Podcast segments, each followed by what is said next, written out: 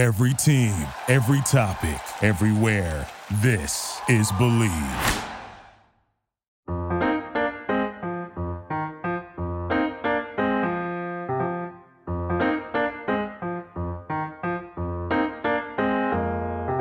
Welcome to The Huddle with Monica D. Livingston, a safe space to dialogue, create, celebrate, and gain the tools to execute and dominate on the field or in life.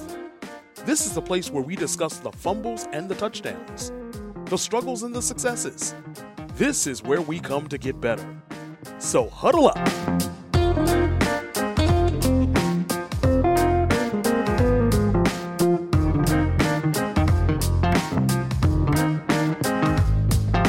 And welcome to another episode of The Huddle with yours truly, Monica D. Livingston. A show today for you I have Coach Jason Brown, Coach JB, Netflix, Last Chance U, smash documentary, Come to the Huddle. We discuss multiple topics. We talk about Compton.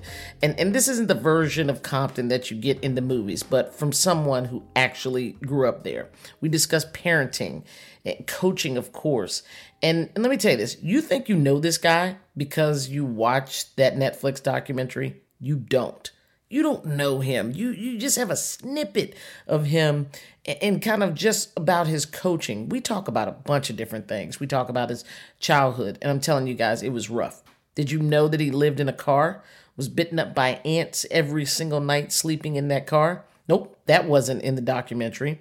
Did you know that he still was able to, even after that childhood, go on, make it to college, live in a college dorm room while raising his young daughter? Yep. That wasn't in there either.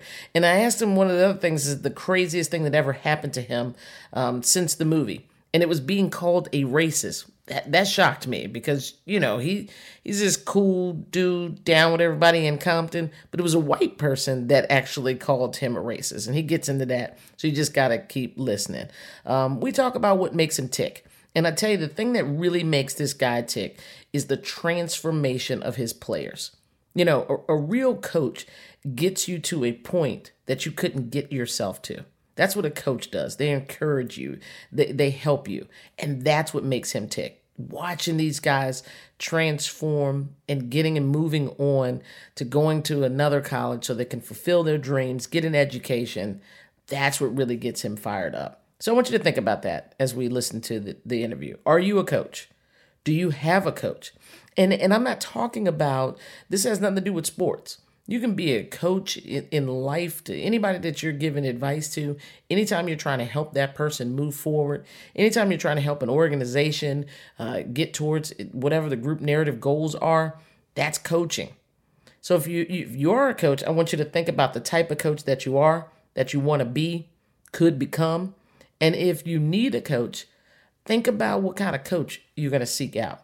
So when we return, the iSlide team captain joining the huddle is Coach JB from Last Chance U and the Slapdick Podcast. We'll be right back. The Huddle with Monica D. Livingston, Team Captain segment. It's sponsored by iSlide USA, the place to get your favorite team slides. Whether it's NBA, WNBA, NHL, MLB, and more, you can also rep your college colors as you slide around campus in a pair of stylish and comfortable iSlides. And if you're feeling creative, design your own pair of slides. That's my favorite part. I get to put whatever I want on a pair of iSlides. Visit iSlideUSA.com and get started today. Use code Monica. That's right, you heard me. Use code Monica at checkout and receive 15% off of your total purchase. Go do it now. Stand in what you stand for with iSlide USA.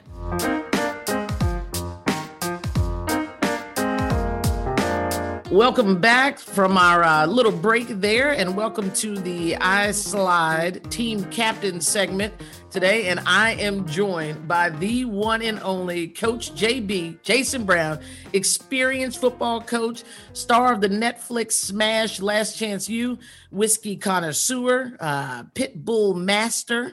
Welcome to the show, Coach. How you doing?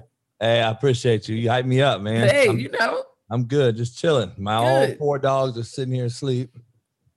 So you got four right now, right? But anybody pregnant? Four. Yeah, I got one that's pregnant. She's sitting right behind me. I hope she's pops soon. Shit. She's stressing me the fuck out. I know that's right, because you can get a little pretty penny for them, right? Oh yeah. They probably already spoken for people. You probably not having any trouble. She got at least 11 that we saw yesterday on Sonar. Wow, that's what's up. That's what's up. Her head missing, you probably can't see because of her like pelvic. So yeah, I don't know, man. That's a big, huge first litter. Seriously, 11. Yeah. So whoa, that's a lot of money riding around in that tummy.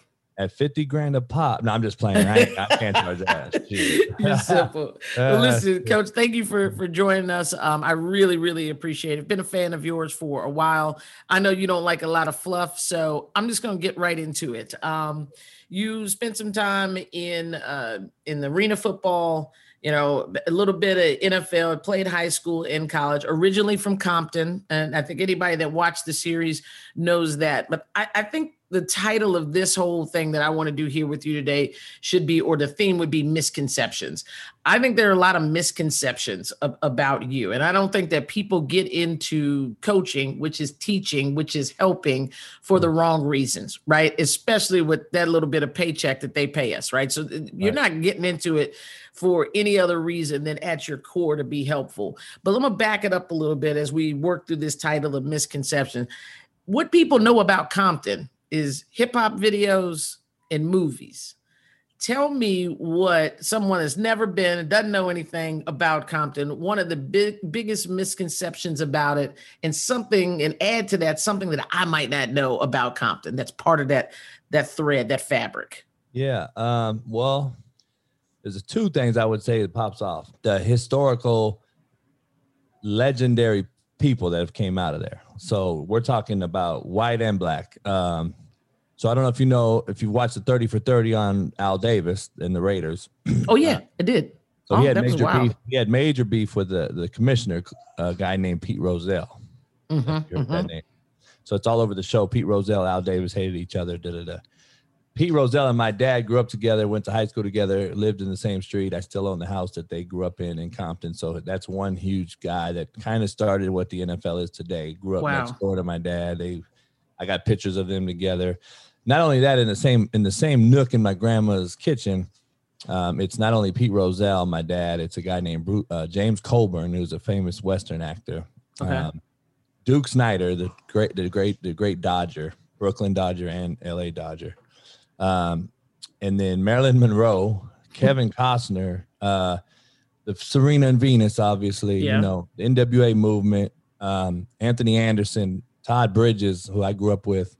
Both of those guys live across the street from me, on one street. Not just Compton. This was on my block. So you do this. It's in my book. It's crazy. So something in the water on that street, man. What's in them pipes? Yeah. It's a lot of folks came out of there. And so people don't know Compton was all white when my dad grew up. And when he graduated at Compton High, they played Compton Centennial High. And for the championship in high school that year, and what we have was called CIF, and Compton Centennial had just turned all black maybe 2 years prior. So Compton was all white with one brother. Centennial was all brothers, and they played for the championship. And that was kind of the turn in Compton in 1955. Okay. And then Watts Riots was 11 years later or what have you. And kind of everything kind of went south, or if it's south, if you call it south, it might have just been what was supposed to happen. Change. Yeah. Right. Change. So inevitable. So that's one thing. And then the second thing is Compton is basically about two and a half square miles of true city. And, you know, one major street called Rosecrans is all Bloods. One major street called Alondra, which is literally a half mile south, is all Crips. You have Hispanics in between all that, and you none of them get along. Not only do those two streets rival each other, their own streets rival each other within the color scheme of things. Wow. That makes sense. So it was the most dangerous 2.5 mile city of all time, in my opinion, growing up. So it's kind of what Chicago is now, and East St. Louis and DC, you know, even DC when I was recruiting, it was real bad at the time. Yeah. But, you know, it's a lot of areas like that. You know, there's a lot of fifth wards and third wards and Louisiana and Houston, and there's so many places, right? And yeah. So, but Compton, there's no Compton because it's 2.5 miles. Gotcha. Compared to a Houston that's, 5 million people or whatever. So Compton's its own city within its, within LA's outskirts, and it was being the only white dude growing up at that time. I think it was kind of separated me and made me turn into what I am now, which is kind of a chameleon. Yeah, you seem to be. So having said that, would you rate your childhood on a scale of 1 to 10, right? Like 10 being the greatest. What number would you give your childhood, and how much of that has to do with being the only white guy? Man, I have no quarrels. I can't really, I was dealt the hand I had. I did what I could. My dad and mom at the time, my mom and dad divorced when I was real young. My dad at the time where I was growing up did what he could. He was a truck mechanic and diesel mechanic, a wrench, greaser, and, come home, greasy hands and shit. Been drinking all day and come home and fall asleep and do it all over. You know what I mean? And right. It was what it was. I was out streets running around. I mean, he didn't know and not what that he cared. He was just in his own groove at the time. So I had basically my grandparents at that time. And then I'd go see my mom and stuff. But my mom was living with another, she had remarried, I Bleav, at the time. So she was out kind of in a nicer area of LA, Long Beach area.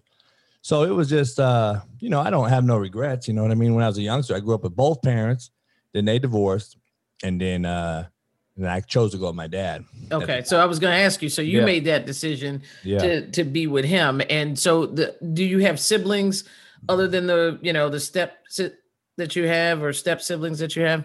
Nah, not really. I'm the only one from my mom. My dad had two sons from a previous marriage and that she had passed away. Okay. And then my dad had married my mom. Had me. So I grew up with two brothers.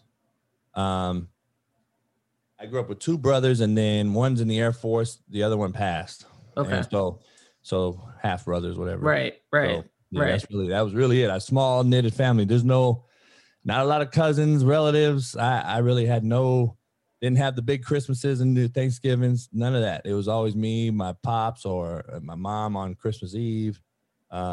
Or Thanksgiving, vice versa. Does any of that play into the person that you are today in terms of like your coaching style? I mean, any of that childhood, what kind of things can you see or fabrics that you're like, I can trace that back. That's why I do that. That's why I say that. That's why I act like that. Probably all of it, probably subconsciously. You know what I mean? You kind of learn it through osmosis, man, to be honest. Yeah. You kind of just pick up stuff subconsciously without knowing, and then you're like, okay, that's kind of my fabric, DNA really. But I don't know. I mean, you see things, you get drugged through the mud, and I think it makes us all better. It toughens our skin. So the things I've witnessed and seen probably that most people would never want to see or go through is probably something that I think made me up. You know what I mean? Made me who I am. Yeah. People feel like they know you, right? That's the thing that Netflix. Funny. I know. And you said that right away, that's funny. They feel like they know you because you were in their living room more than just an hour. I mean, it was a series, right? And so there are all these things where like people can say, oh, I think they know what you drink, how you smoke, what you like, what you put on the grill. Like we feel like we know you. What is something, I'm going with this word again, a misconception that didn't get told that you're like, you know what y'all don't know about me is this? Everything. They know I love it. They know nothing. That's the funny part about it. And Netflix, they depict me in a certain manner that gets them likes and views and ratings. You know what I mean? Right. They don't have Nick Saban come in my office and telling my athletic director, like, this is the most well-structured, organized JUCO I've ever seen. The kids' pants are up. They're not calling girls bees. They're not calling each other the N-word. They shake our hands, look us in the eye.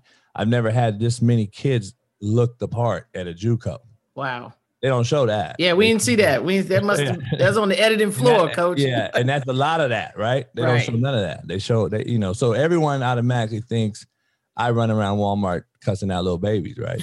So, but they have no idea. They know diddly shit about me. That's the cold part. And right. You know what it is? I didn't know you had to tell grown people that, you know, you're a jack of all trades and master of everything. I guess everybody is nowadays. It's funny because I could never judge someone I didn't know. I don't know in person. Sure. Whether I saw him on a show or not, I could never judge that person. And I definitely couldn't make assumptions of somebody without knowing them based on some documentary. What's the craziest thing that someone's come up to you and said, you know, that you're like, what are you talking about? You saw like 10 seconds of me, get out of my face. Like, is there one that really resonates? You're like, this dude. You know what's crazy? I've been called racist. What? By white folks. Okay. So I've never been called racist by a brother or a sister, right? Right. I think real recognizes real, as we all know. And I think everyone knows the real. And I'm really not worried about that issue. You know what I mean? Yeah. Obviously I got a daughter that's mixed. Only dated sisters my whole life for the most part. So when I would walk down the street, wherever I was, and if I had a sister holding my hand or around me, never got tripped. Nobody ever tripped on me. Right. Because real recognizes real. Absolutely. But I know folks that walk around and people, you know, brothers may be trying to check them, right? Oh, you with a sister? Shit. Oh, you with this white boy girl? Right. Or what have you, right? I never had that issue. Never had that concern. I used to look it up. I used to look at cats like, look at me, motherfucker. You know? Like you were ready for it. You're like waiting on it. Yeah, but people know. I think people just have that. I think we have that, you know, third sense kind of thing. Absolutely. Hey. You can tell, okay, like you said, real recognize real. We know. Yeah, game recognize game. Yeah. Right. And so, you know, I don't know. It's just misconception wise. Yeah. For people to judge you at your job when they have not one clue about what you do is what blows my mind more than anything. Right. And right. So, it's Monday morning like quarterbacking, but on a much larger scale, right? Because it's not just the plays. Yeah, that's why I told people, I said, man, before I can even discuss anything with you any further on Twitter, you have to send me a resume. I love it. And that's the new thing. I need your resume. And I hit up the dude from Twitter, man, and Instagram and said, you need to make screw blocking people. You need to make this thing called a Slapdick button. I love it. Basically, a Slapdick U, and that like that stops you from commenting on my post any further until you send a resume or prove to who you are to us. Yeah. Because these motherfuckers are sitting there eating donuts, you know, 400-pound cats that have never helped a soul in their life. Never played a down or anything. Right. And, yeah. A little less. And to think they know exactly what we do and how we do it. And yeah. So that's what blows my mind. Yeah. No, I want people to know, you know, like I said, because I know that there's more to it than Netflix. So, let me ask you, what are you passionate about? Like charities? What is like coach? Like, yeah, that's my thing outside of football. Not really charities, man, to be honest. You know why? Cause I don't trust anyone. Me and the other person I trust is not you. That's my motto. You know, I've got too many friends donating to charities, found out it was all crooks and bullshit. People weren't even taking the money and using it for what it's worth, especially pets and dogs and stuff. PetSmart, donate PetSmart. I found out a whole scam about that. A lot of the cancer program. My dad died of cancer. So I do my own thing that I don't really tell nobody about. Okay. But my passion is just helping babies, kids, youth. Mm-hmm. And that's what allows me to sleep at night. Wins and losses mean diddly shit to me. You know, I've not only had the most... I've not only sent more kids to college than any coach in the country's history. Wow. Congratulations. Thank you. They've also had the highest GPA. They've also never been kicked out or gone to jail when they leave my program. And they also have the highest transfer rate. So, you know, that's what allows me to sleep at night. Wins and losses in junior college or any level to me shouldn't matter. But when you make $10 million like Saban and all the... That's all that matters to them. Yeah. Because that's their job, right? Right, I mean, right. It is what it is, you know, double-edged sword, whatever you want to say. But that's what makes me sleep at night, not wins and losses. I mean, nobody's going to remember a junior college championship. That's why I have it, the ring right here. I'll remember it, but who cares? A year later or 2 years later, they don't care about that. That's why I used to tell my kids, they care about you winning it in Alabama. That's going to be forever, not at Independence or wherever. It's me getting you to where you could not get yourself, which is the definition of a coach. Yeah. I love that you said that it's those wins and losses. Some might say that's like, you know, we have to redefine the win, right? The win isn't that scoreboard. The win is if a kid can get a job afterwards, and if a kid can, you know, help his family, if a kid gets an education, that's the W's that like I'm striving for. Those are real championships, and the real Super Bowls are, you can look at that in a kid's eyes and see how he's living his life. So I totally get you on that. But I'm gonna stay on you for a little bit here. Who do you love? I mean, you Coach JB, as smooth as you are, you got a boo. What's going on, man? Tell the people. I got my daughter. You know, I found her after 13 years. Right. So, I mean, like, you know, she's here right now. We're just hanging out. She's been here quite a bit over the last, you know, month and a half since we rekindled, I guess. You know, I got, you know, it's just one of those things. I mean, you know, shoot, man, I just try to help people and get people where they could not get themselves. A lot of people don't understand that. I tried to tell people like Bobby Bruce and people on that show, you know, most likely the kids I coach and mentor are Black. Right. They're probably going to work for a motherfucker with my skin tone. Right. I tried to tell them that. And I said, that person don't give a shit about you. So when I'm hard on these cats is, this is the thing that people don't understand on that show. Have you ever seen a kid bash me or talk shit about me on social media? Never. I haven't. And nobody has. But I looked for it. To be honest, I have not. And that's what's funny about it. And that's why, and people that still sit there and say, who's an asshole? Da-da-da. Like, I don't care. That's why my book is titled Hate Me Now, Love Me Later, right? Because I don't care. Hate me now, love me later. At the end, when you get a scholarship or you go to school or you whatever. Because these 2 degrees behind me, that's just, I got 4, 2 of them. But hanging, they're probably the biggest waste of ink ever printed. And that's just, to me, that's just the business. That's what I truly Bleav about degrees, but that's a whole nother show. But, you know, I just think that it's a hands-on life experience-based life we live. Right. And it's hands-on, and you got to kind of have to be a hustler. And people hear me say, I talk to kids a lot, and I talked to a group of kids last week, and, you know, I'm like, hustling's not criminal. Hustling definition is making money multiple ways. And doesn't mean you have to be a criminal. Right. You know, I was raised by the largest dope dealer in the United States history. I could have went that way. I made a right at the stop sign instead of making a left. I try to tell kids that every day. You know, you can make a right or a left. I mean, which one are you going to do? And don't claim mental health. Don't claim fucking my mom smoked weed every day, so I do it. Don't. Like, it's a weak-minded. There is a difference between weak-minded and mental health. Right. So I want to make sure people understand. Yeah, thank you for saying that. Yeah. Everything is mental fucking health now. Right. And it's funny because I go back to Delonte West and these type of cats. Yeah. And people, you know, I get heat because people say, oh, that's fucked up. Nah, just the truth. And the truth hurts. And a lot of people can't handle the truth. But Delonte West never had mental health when he was making millions. It's funny. And then all of a sudden he has mental health, and all of a sudden Mark Cuban saves him, gives him like 500 grand, gets him off the street. And now he has no fucking mental health again. Notice that. Right. So let's talk about that though. I'm gonna put you on the spot. What are your thoughts on therapy? It is a buzzword, right? Let me preface it. It's a buzzword. People are talking about it more. And personally, I think it should be talked about more. I think that people should get help when they need help.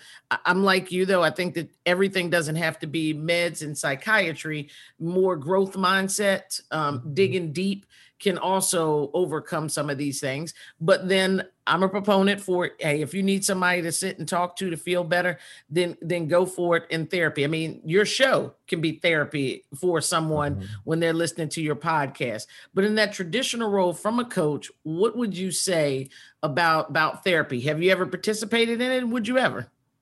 No, I haven't. I would never. And why? Because like, church is what we're doing right now. People say you got to go to church. No, you don't. Church is right now. It's us, 2 or more people. That's the definition. The two largest crooks in the world are priests and politicians. I'm just going to be honest. And like I said, I'm from the old school. I don't really trust a lot of folks. Right. And when I see what I've seen and people get taken advantage of and so forth and so on, it's hard to do. It's hard to give back to charities. It's hard to Bleav certain things happen. That's why you have to do your own charity. That's why you have to do your own church, so to speak.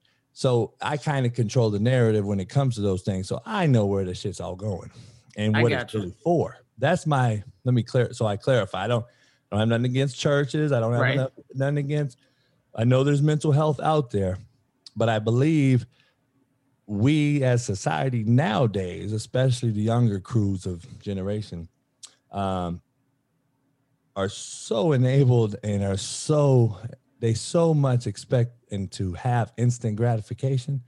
It is so easy to claim mental health or you're picking on me or I didn't have the same right, chance, fairness, whatever. And it's all excuses. Like I wish I would have said that shit when I was growing up because I'd be dead or buried. Right. Like it ain't no ifs and buts about it, or I'd be in jail for even longer. Like, I don't know. I've seen it, and I've seen how cats abuse the word mental health. Right. And I've seen it, and I've seen, oh, it's funny. You have no mental health anymore. That somebody gave you this, this, and this. But I got you. I want to be clear here to people that are listening. Coach is not saying that there's not real mental health. He's not saying that. He is saying that he's witnessed and seen a bunch of people use that as a crutch to get out of their own, taking accountability for their own actions and using it as a crutch, right? That, let me just, no doubt. Okay. No doubt. But you know what? I will add to, I know you're defending me. You don't have to, but I appreciate it. I will add to the fact that I Bleav mental health is far less than motherfuckers think that it really exists. I'll tell you that right now. We're going to move on. I think there's more people abusing it than you really think, but that's just something else. Let's move on before you lose a sponsor, man. We get them to cut this part out. Right? So listen. You got to be careful. People got to be careful pulling me on this show. I know, man. Listen. They don't like to hear the truth. You pour into a lot of people, right? Like that's your thing. When I asked you what you care about is helping the babies, helping the young people. Who are you leaning on? How do you self-care? Like besides those dogs, don't mention them damn dogs to me, man. Like who is taking care of you? That's it. Shit, I've taken care of myself my whole life, girl. I've been on my own since I was 13 years old. So I mean, that can't even be healthy. Like I lived in a car from 15 to 16. I used to get bit up by ants every day. I'd wake up every morning. You know what though?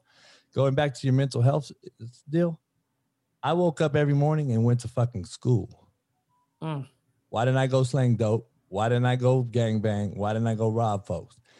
Nowadays, I'm in the car, man. I don't. That's what do you expect me to do, motherfucker? I expect you to get your ass up and go to school. Like you bring up a point though. To it. What's the difference though? Because there were some dudes. Let's not blame it on the new generation. There were some dudes in your grade, same age, same circumstance, could have been in a car that would have gone left at that stop sign. What is that about? They did. What's that inner? Yeah, I mean they did go left. That's the thing. Like those cats did go left. I made it right. It's about self-perseverance. It's about some mental toughness. It's about some damn grit and some determination and some dedication. And it takes some sacrifice. Like, shit, I ain't going to be in this fucking car my whole life, right? Right. So, but I know going that way, I've seen too many cats get their caps peeled back. Mm-hmm, mm-hmm. Or I've seen too many cats go to jail. Or I've seen the cat where... Because, people talk about white privilege don't matter. I have yet to see white privilege because it don't exist for me. Look, I can show you my list of questions. It's coming up. I mean, it's white privilege don't exist for me. It never has because I helped too many brothers. And now I don't have scabs on my knees. I don't kiss asses. I don't give a fuck about what people think about me. I've already passed that point. Like I could have been a D1 coach, I'm sure by now. Right. But I'm not going to be because I'm too risky for them. Mm-hmm. I'm not there. I'm not going to say, yes, sir, and go about this. I don't need a publicist to write me a Black Lives Matter speech that takes 2 weeks for a motherfucking Nick Saban or Dabo Sweeney to release.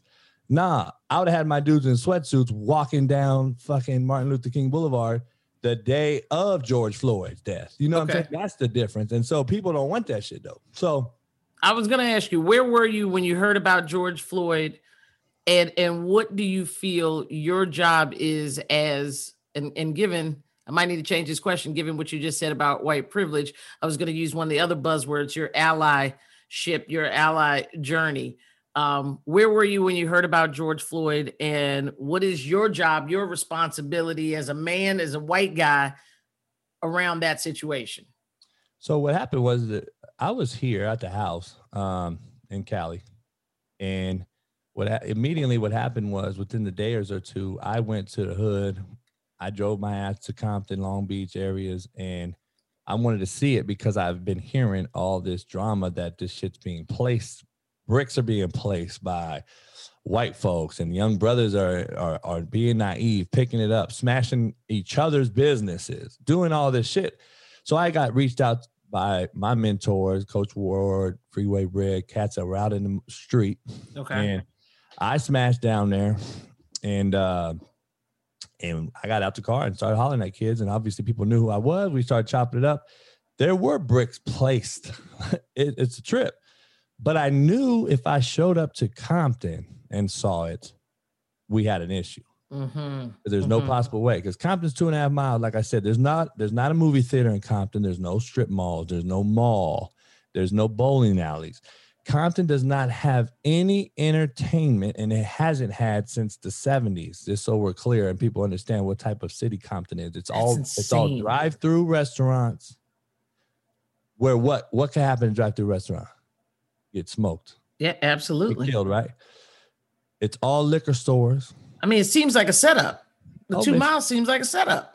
Remember, Compton was all white now. So I'm just saying, Compton used to be cow pastures and horse town. So, but anyway, if you go in, we can talk all kind of deep conspiracies and shit. But the bottom line is, I went to Compton, and sure enough, you ain't coming into Compton and dropping off no bricks. There's just not enough of them other folks, man. Right. There ain't no white folks to see. Right. Long Beach is diverse. Long Beach is much bigger. It's a lot. There's 4 parts of Long Beach, 2 white, 2 black. You know what I mean? Right. So you could drop off a pallet of bricks for some cats in certain parts of Long Beach. Compton, you ain't getting away with that shit. And that's when I knew that it proved my point that they were getting set up. You can drop bricks off in certain parts. So you ain't gonna go into Compton and drop no bricks off. Right. And it didn't happen. Like, why we didn't see no bricks in Compton. So I see what you're saying. Right. Yeah. So that's kind of why I figured that out. I drove around. I started talking to him. I'm like, dog, you guys are burning down your own folks' shit. Mm-hmm. Like, open your mind and be your own self-thinker here. Because that's that, back to that weak-minded stuff that I talk about all the time. Like, you following, and leaders create more leaders, not more followers, number one. And we got too many cats that just follow the lead. And remember, that leader can make a left at the stop sign as well as a right, and people follow him. Yeah. And so that's the thing about it. Just because there's leaders out there that are locker room guys, and then there's leaders that are guys on the field and off the field. And the locker room guy type of leader usually makes a left at the stop sign. He's just a player. He's just a baller. But off the field, he's still out there smoking, slanging, doing the wrong shit, being a shitbird, what I call them. Right. Or what we call fake ass good boys, right? They smile in your face. Yes, coach. Oh, yeah. Yes, oh, yeah. And then as soon as you don't see them, them motherfuckers is whoop. They made a left. They got a swisher and they slinging it, right? So it's just, but people don't like hearing that. Oh, no, coach, you got to have faith in all this shit. Yeah. No, you don't. You got to tell them the truth, because the kids actually need the discipline and need to hear the truth. And sometimes they don't. And so, I've been on myself since 13. I never had nobody to really lean on. Those, like I said, very, very tightly knitted small family. My pops was really everything. He passed in 2005. And then, shit, at that time I was on my own. He was living with me. I was watching his ass as he was pancreatic cancer. You know what I'm saying? So, right. So it's just one of those things. And it's amazing. It seems like you've had kind of this loner, not that you're lonely, but a loner journey. Oh, yeah. And definitely. That you still are trying to help people without fully trusting people. Oh, I mean, yeah. There's a lot going on there inside that heart and head of yours. Don't ever trust one of those kids. Yeah. Don't ever trust a player or one of those kids. Yeah, I've had that. You got to love them, not to cut you off. You got to love them as hard as you can. Right.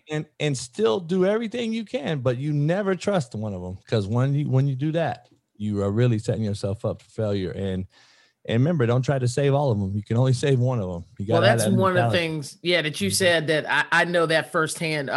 Before all of this, I built a school with some friends. It was a special education school, kids 17 to 22 years of age. All of them had a full-time IEP in Southeast DC. We did it in the big chair building. These kids at the time when they came in and we tested them, they read on a third grade level. So DC public school had thrown them out because they don't, you can't have a 17-year-old in a ninth grade classroom. Parents don't want this grown man driving to school with a beard sitting next to their 14, 15-year-old girl. Right. So we took those kids and our whole thing was academic remediation and workforce employability skills, getting them job skills so that they can go out there and change the game and feed themselves without, you know, that whole recidivism rate thing happening. And there, I got burnt very early on a couple of times with trusting kids and thinking that the relationship was so special that they wouldn't, when push came to shove, do what they felt that they had to do with the skills that they had at the time. And at the time, what they were thinking is, hey, if it's me or you, I like you, but I got to choose me. You know, at the end of the day. And so you're right. You can't save all of them. And I think the reason that's so important is it means that you can't save all of them. It doesn't mean that you give up on saving some, though, right? Some people got burnt out. Yeah, none of them. I don't give up on any of them. Right. I just know, but if you go in knowing you can't trust one of them, you'll understand it when you get there that you don't give up on any of them.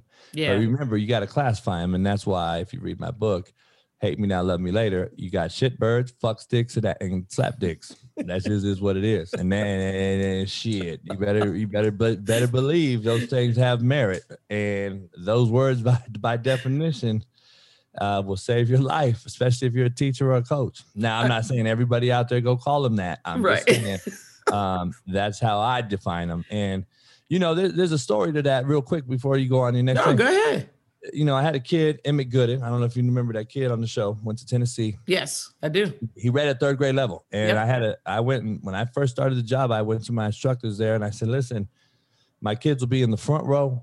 They won't have any headgear on. They won't be on their phones. They'll be respectful. They'll have their pants pulled up. They'll ask you a question. They'll see you in your office hours. So I expect you to teach them. Right. Because the classroom will be managed because I will manage them from a distance, not even in your class. Right. They all looked at me like, well, that's been crazy. They've been in the back. Football's been the worst people, you know? Right. And I said, was it football people or black people? Who was the worst people? Wow. I said, how do you know a difference between a basketball kid and a football kid? And they got quiet, right? Because at the end of the day, guess what happens? That's why I teach my kids. When there's a 25-year-old brother at the corner store buying weed and Swisher Sweets and drink, guess who it is? And all my players, they kind of knew me at this point already, but football player, damn right it is.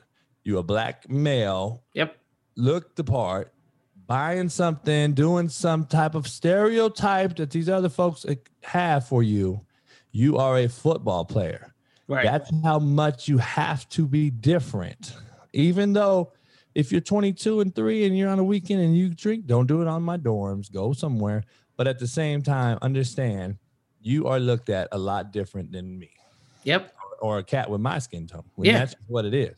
And so people don't show that on Netflix, obviously. Right. But the kids know, right? All the kids know what the deal is. Right. And that's why you see those kids defend me on social media and different things because they know the real life lessons that I'm glad they weren't on fucking Netflix. Right. But at the same time, I told the teacher, and he kind of looked at me, and then he goes, "Well, coach, he'll never pass my class." That's the very next thing out this cat's mouth. And I said, "Really? Why not?" He said, "Well, he can't take notes." And I said, "That's crazy because Richard Sherman, he couldn't backpedal or catch football until I fucking coached him and taught him."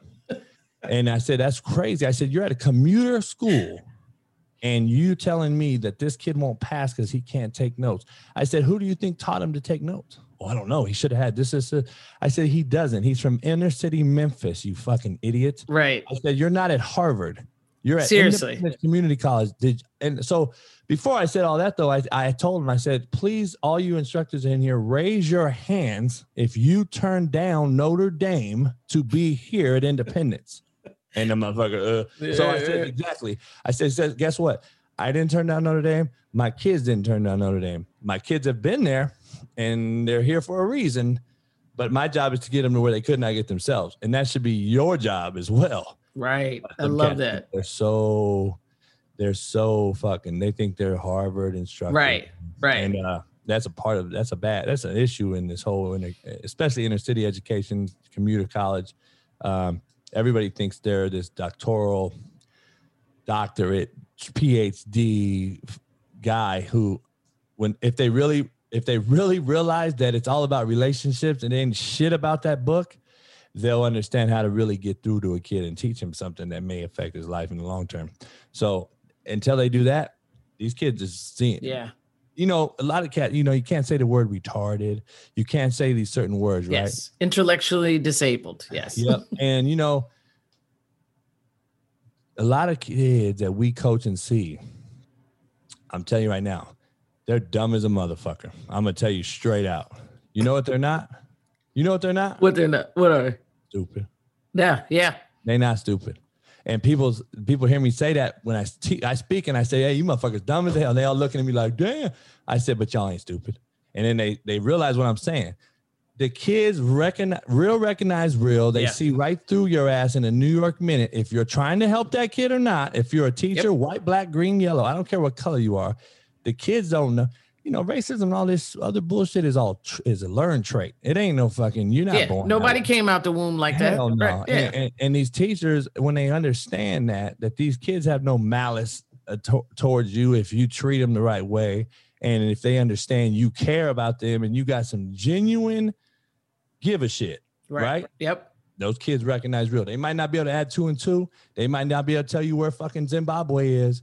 But it don't matter. If you can get them to understand how to start before the line and finish through it, it might save their life. It might get them a college degree. It might understand. They say, damn, coach, you taught us how to play the game, not the game. Right, right. Not football, but the game. Hell no. Yeah.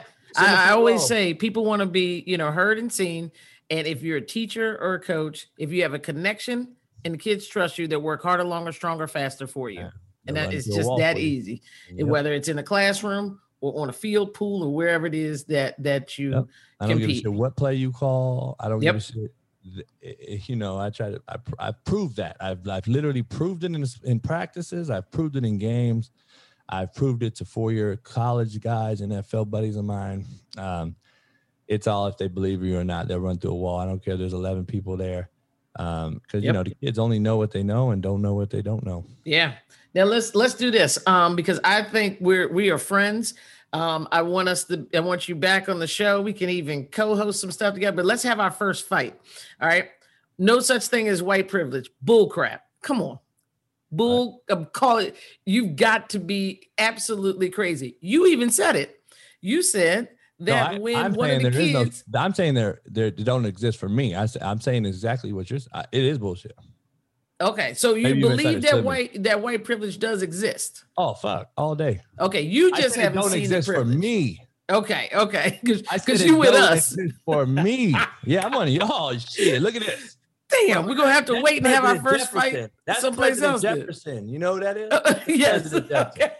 So, yeah, just so we're clear, yeah, no, it don't exist for me. It exists like a motherfucker. Okay. All right. Oh, it exists 100%. I got you. All right, my apologies. Yeah, you have to fight about something else then. Damn. No, the way I was talking to you about it was I knew you. I knew you thought that was what I was saying. I'm saying that I said that because I said it the way I said it. People say white privilege don't exist. I'm like, shit, it don't exist for me. Right. Okay. Yeah, gotcha. Those guys are the idiots saying it don't exist. It don't exist for me. And when people say that, I'm like, oh, no, you're right. It don't exist for me, but it should exist for her, him, and them. Her, him, and them. I love it. All right, let's do this 2-minute drill. But first, let's do the 4th and 1 question. Mm-hmm. And you probably don't even have an answer, but I'm going to go ahead and throw it out there. Biggest I'm fucking up regret. Your show. You're like, damn, this motherfucker don't buy into shit. Like, this dude, right?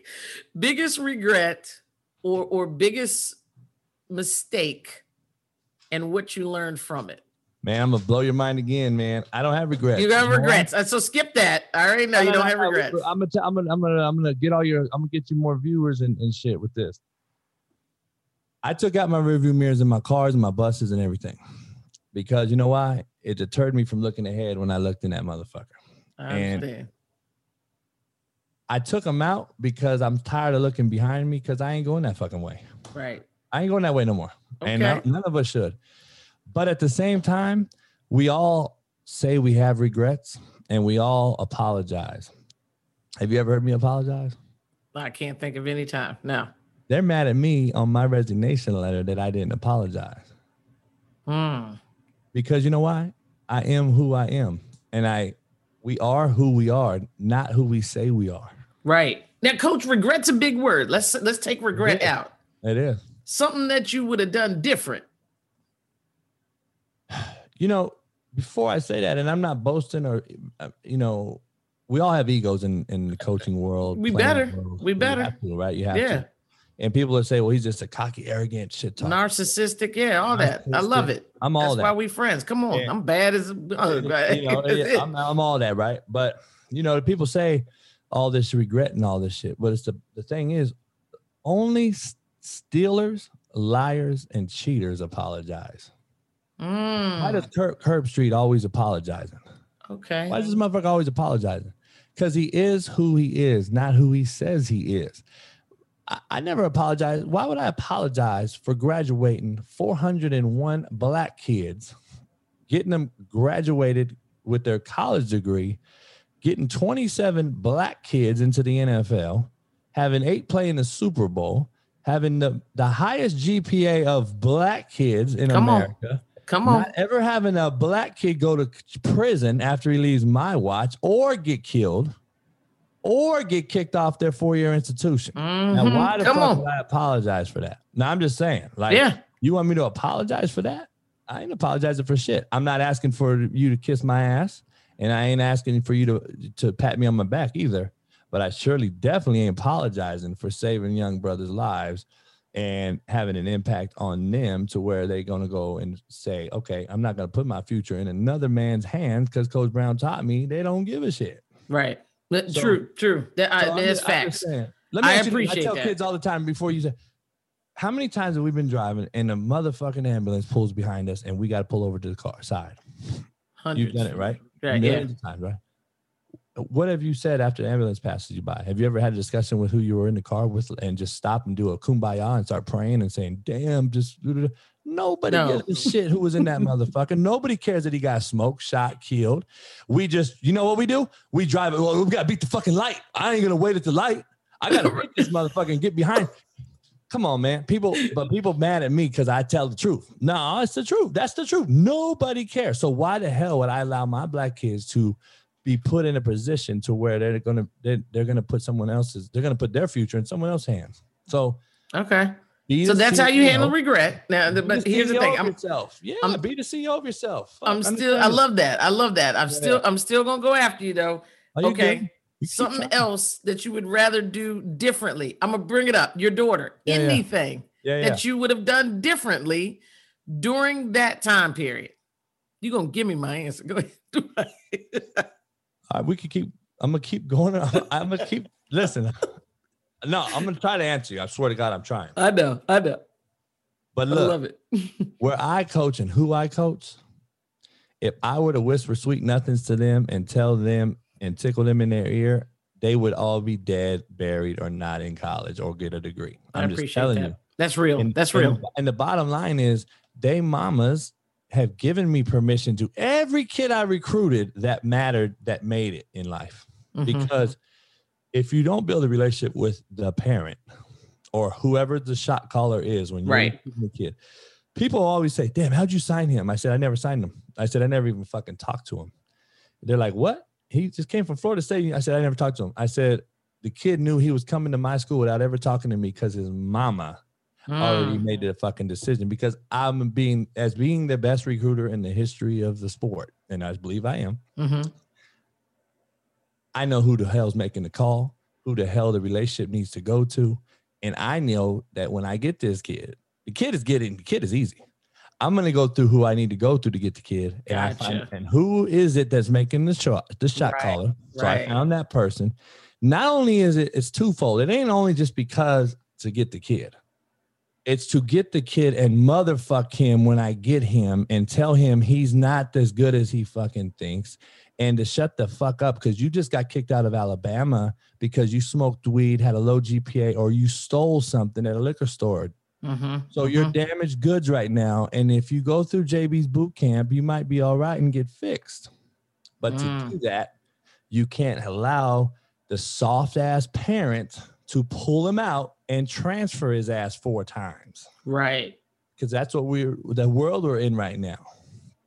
Because these coaches nowadays think it's a dick measuring contest and it's about getting these kids, right? Oh, I got Johnny over here. I got Johnny over here. Guess what, motherfucker? He didn't play for you one down. He transferred in the spring. Yeah. So you never did recruit him. And, you know, I tell my coaches, and I used to, have to cuss them out and people get mad at me. The kid is not your recruit. Because I used to have coach. Oh, coach, I signed him. I signed 20 kids. No, you didn't. I'm borrowing your 20 kids, and it's your job to make sure they get fucking educated, matriculated, and graduated. When you graduate those 20, then come holler at me.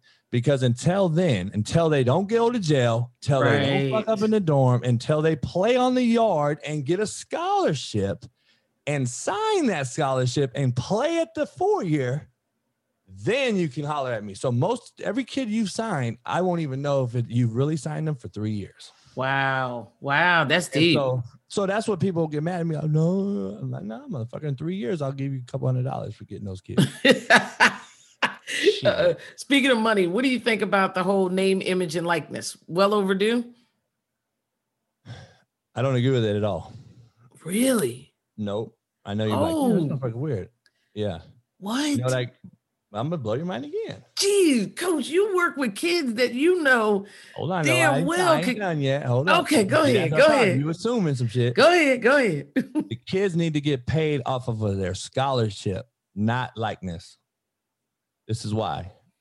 Talk to me. How many black kids you know are gonna have their jersey bought in this fucking bookstore once they blow their knee out in spring ball? Okay. So none of them get paid. Okay. How about you pay them for their 5-year duration of their scholarship so it's not fucking slave labor like it's been for 400 years. Right. Let's pay them for their 10 semesters, 5 years, and you adjust their pay based on their status on the team. Oh, so, man. You get 90, you get 80, now 85 scholarships. It used to be 96. You get 85 scholarships.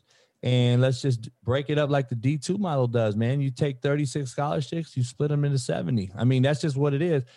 Or 74 or 72, however you want to split them, you can split that money and divvy it up. So everybody gets a piece of the pie. But likeness and shit, how many kids get screwed when they get hurt? Right. So you're protecting you're protecting all of them. Yeah, man. Why are we only going to get likeness? How many kids are going to get likeness money? The quarterback, the fucking running back, the receiver. Maybe a corner. Come on. There's too many cats out there that. And then it changes how their coaches are going to coach, right? Then, too, because now players are going to want to be spotlight players only. So now your glue action players. You know what the competition level is going to do? You know what the competitive balance is going to be at practice? What? Oh, yeah. Shit. You just eliminated laziness. But people don't want to talk about that shit. I've talked about it for years. People are kind of, no. You've just eliminated laziness. I'm just telling you. Yep. Even though effort requires zero fucking talent, and that's what people don't get. But at the same time, and effort can turn into talent. No doubt. Yep. And but let's equal the playing field, and let's talk about this whole. Remember, one of my best friends in the world started this whole movement. So he sued the NCAA and won, and his name is Ed O'Bannon. So if you guys ever want to discuss this whole real knowledge and the whole in-depth thing of this, just remember he sued the NCAA. And fucking a million people got paid, and they got paid like $7. So let's make sure we're clear. They still screw you. Ed O'Bannon got the most money, and that wasn't even that much. Right. So it's just for the video game thing, the same thing. That's their likeness still, I mean? But they didn't get paid. I mean, look at it. NCAA is going to be able to continue to screw these kids. But likeness to me is the way that we should not go. And people fight me just like you took that. You, oh. But see, no one wants to listen to, let's pay these dudes on their duration. Because guess how many kids get hurt and now are screwed? Yeah. And you can't go to the NFL. And now you can't even play no more. Who the fuck's buying your jersey? Nobody. And you're dependent on that money? Yeah. Shit. No, that's deep. So that's gems right there. Just so you're clear, NCAA, by law, see, remember, you're coming from a crook and a cat that you got to know how to beat the law to, win this thing. But you got to know the law to beat it, right? Right. You know, by law, NCAA owes you for when you sign that LOI or that NLI or whatever you guys call it, mm-hmm. National Letter of Intent, you're owed 10 semesters or 5 years on that scholarship. It's not just football-based. It's an academic scholarship based on you getting an athletic scholarship, right? Wow.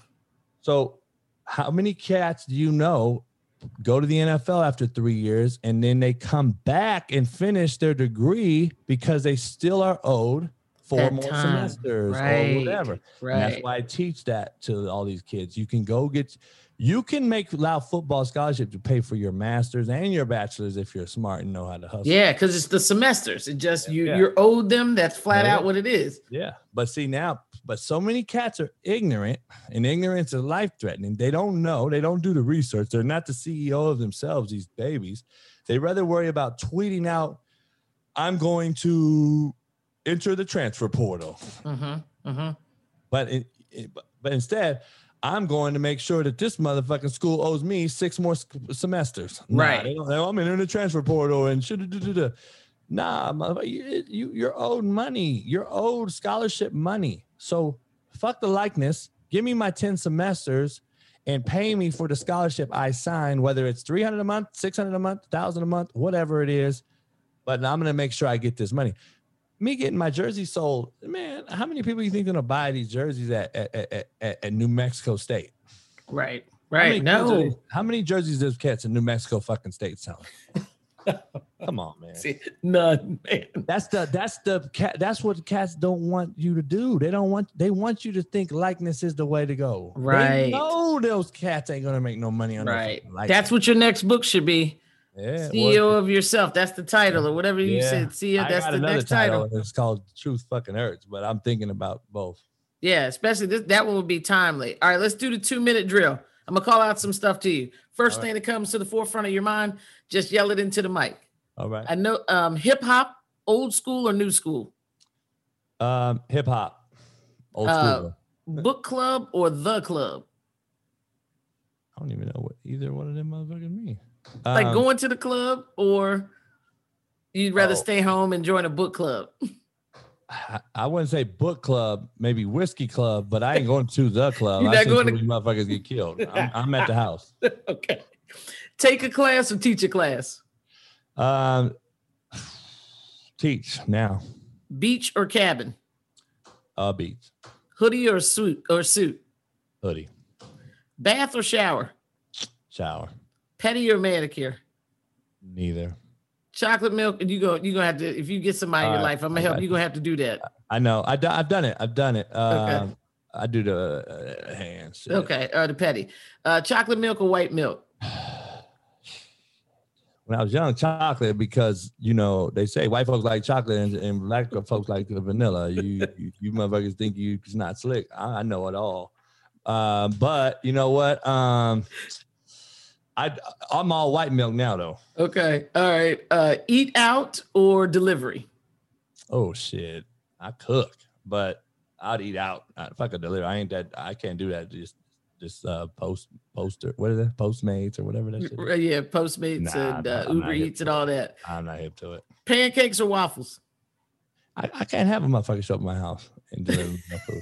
I just can't do it. I can't do it. It's not where I grew up, man. They seal the bag and they just leave it on the porch. No matter. More motherfuckers know where you live, girl. That's true. More motherfuckers know where I live. Dude, you definitely don't need that. That'll go around Uber Eats and you have all type of people showing up. They smoked that rapper, Pop Smoke or whatever his name is. I was with Danny Green the night he got killed. You were? I was with the Lakers, yeah. Danny Green. I was on Danny Green's show, on his TV show.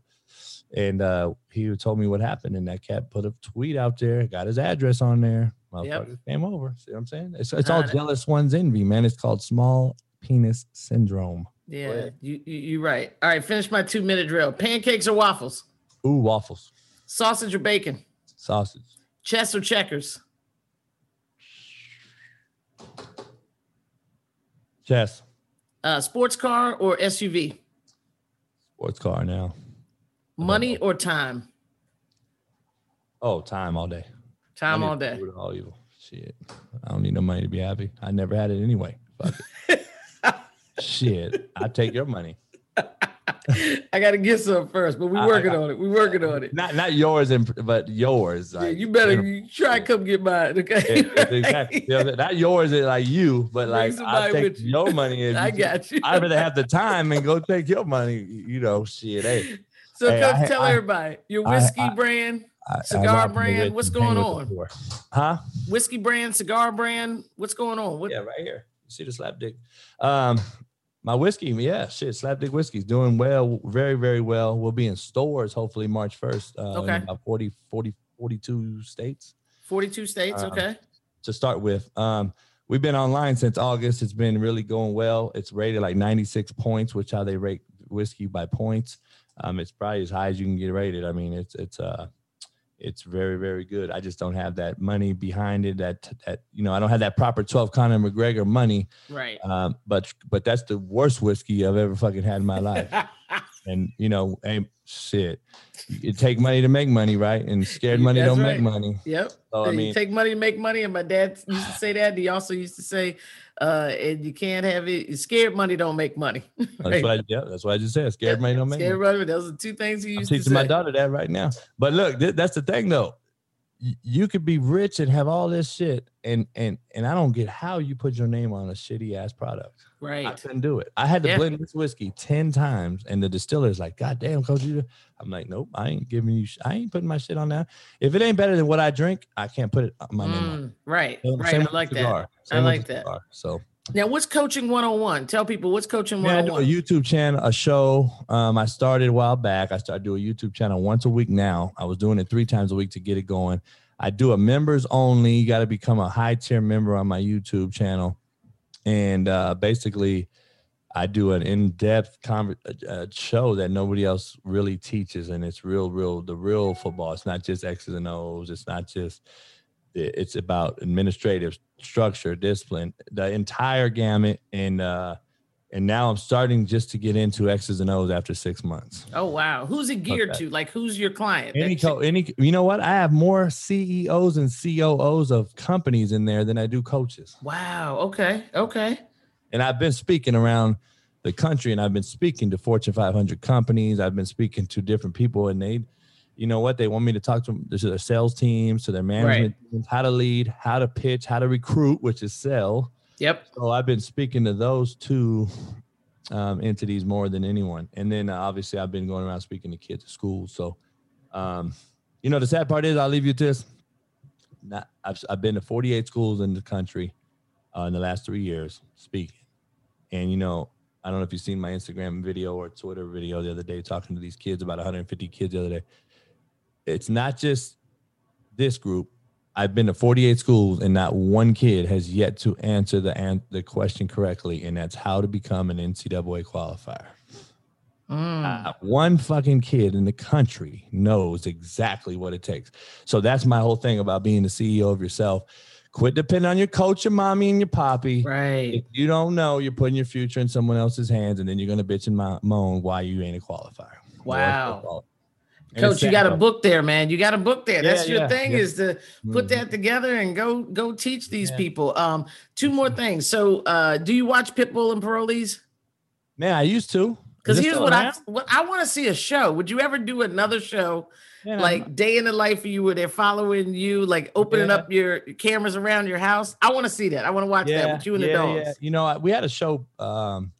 We had a show that was pitched to Netflix. And I don't know if I could pull it up and show you. I could probably pull it up and show you, but it was a sizzle. It's like a 1 minute sizzle. And we had it and we pitched it, and Netflix was really interested, and then the pandemic hit. So that's kind of went away, but it was called The Rebuild. It was a show I was going to do about rebuilding shitty programs. And I was going to, it's kind of like a Gordon Ramsay, how he rebuilds shitty restaurants. So I was going to do that. And so there's been a few things people have came at me with, Amazon Prime, a few other people, but the pandemic hit everything because of, to be at a school, shit, it's got to be open. Yep. And, true. They got to be able to go around kids. And I couldn't imagine me wearing a mask cussing your ass out. I need to have I need to spit on your ass sometimes. You need to see your lips move. And tell people your social media handles and the title and where they can get your book. Yeah, TheRealCoach_JB. That's all my social medias. TheRealCoach_JB.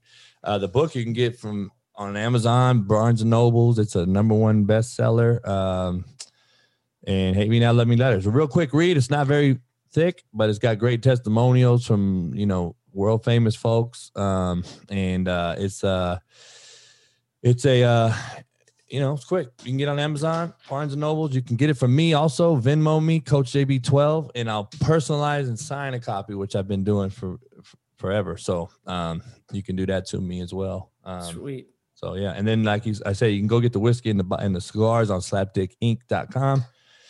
And my puppies, I'll be having puppies with the world famous Stogie, my pit from Netflix. And so those pups will be going for sale on jbsbullies.com. That's BULLYS. So jbsbullies.com, and you can find out how to get a puppy from Stogie. But it's going to cost your motherfucking ass.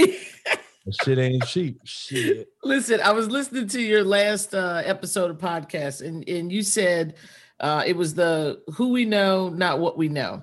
And there was a part that struck me there. You said mistakes repeated over and over again are called habits. And every single time you also have to make a decision to be your word, shitbird or not.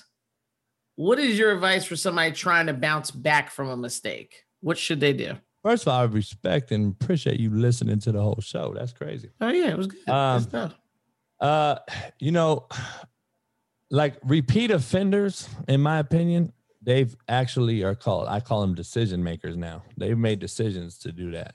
It's not an accident no more. It's not a fucking feel sorry for me and try it. That is a scam artist. You know what I'm saying? He keeps doing the same shit over and over and expecting a different result. That's insanity. And so when I call repeat offenders, decision makers, man, they're making decisions now. They're not making a mistake. And, to me, once you make a mistake 3 times, it is now a decision. You're making a decision, and it has now become habitual. It's a habit. And so that's what I meant. I mean, you're really a fake ass good boy. You're really a shitbird. You're not fake. You're not selling. You're not faking me. You might be faking general public and general Joes and schmoes, but you ain't faking my ass. I just seen it too many times from too many angles. And in my opinion, you keep doing this shit over and over. You're making a decision to do it. You're making it. It's a habit to you. And, it's not a damn mistake. So people keep giving these cats passes instead of telling them the truth.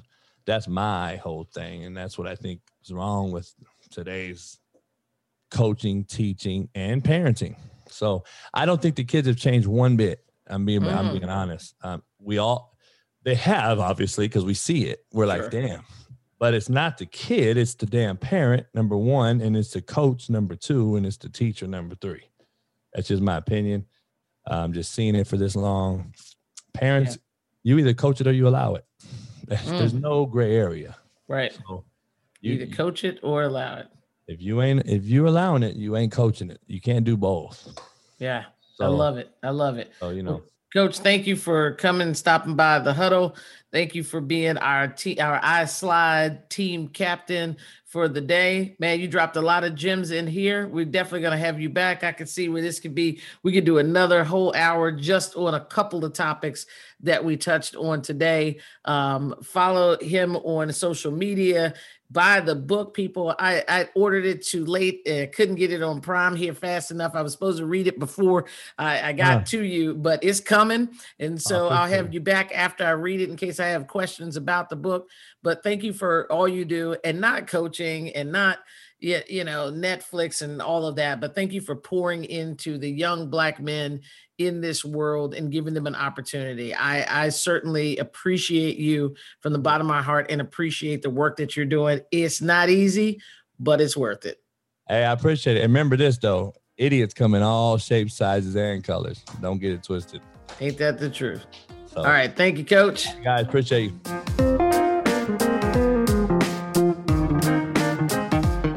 Yo, that was an episode right there. Cool dude. Man, it's so layered. I feel like I need to have it back. Some things we didn't get to, and some things I really wanted to dive more into. But again, our focus going into this was coaching. And are you a coach, or do you need a coach? I personally think that everyone needs a coach. And you watch all these infomercials, and you probably get, you know, a ton of things in your inbox about, oh, I can be your coach. Come to this class, pay this, and I'll, you know, coach you and go through this whole program. I don't know if you need to do that. I mean, I think it's certainly every single person needs to have a coach in their life. It really helps with from an accountability standpoint. But if you can't get into one of those programs, you don't even have to necessarily know of a coach. You can have a virtual coach. Find someone virtually and follow their every move. So it could even be a celebrity, but you make them in your mind your coach. So you watch the moves that they make, the kind of people that they surround themselves with, and you try to emulate that in your life. Do the things that they do, form the same habits that they have in their life. And I think that's how you get better. Whatever it is you do, find a coach or be a better coach, move forward. Now, remember, in that interview, Coach JB talked about how he never wanted to look back. So he removed the rear view mirrors out of every single vehicle that he had. Now, I don't think you need to go that far, but the important thing here is don't look back, because that is not the way that you're going. It's Monica D. Livingston, another episode of The Huddle. Thank you guys for listening. Follow me on Instagram at Livingston3636, Twitter, Livingston3636, Facebook, Monica D. Livingston. And you know what? All this is at my website. If you want me to come in and speak at one of your virtual events or in person or be a guest on your podcast, everything is at my website. Everything's on the website, monicadlivingston.com, www.monicadlivingston.com. Can't find it? I don't know why. That means you spelled something wrong. So text me, 703-898-2754. It's been a blast. Thank you, and keep listening to The Huddle with Monica D. Livingston. Have a great goal-achieving week. Peace.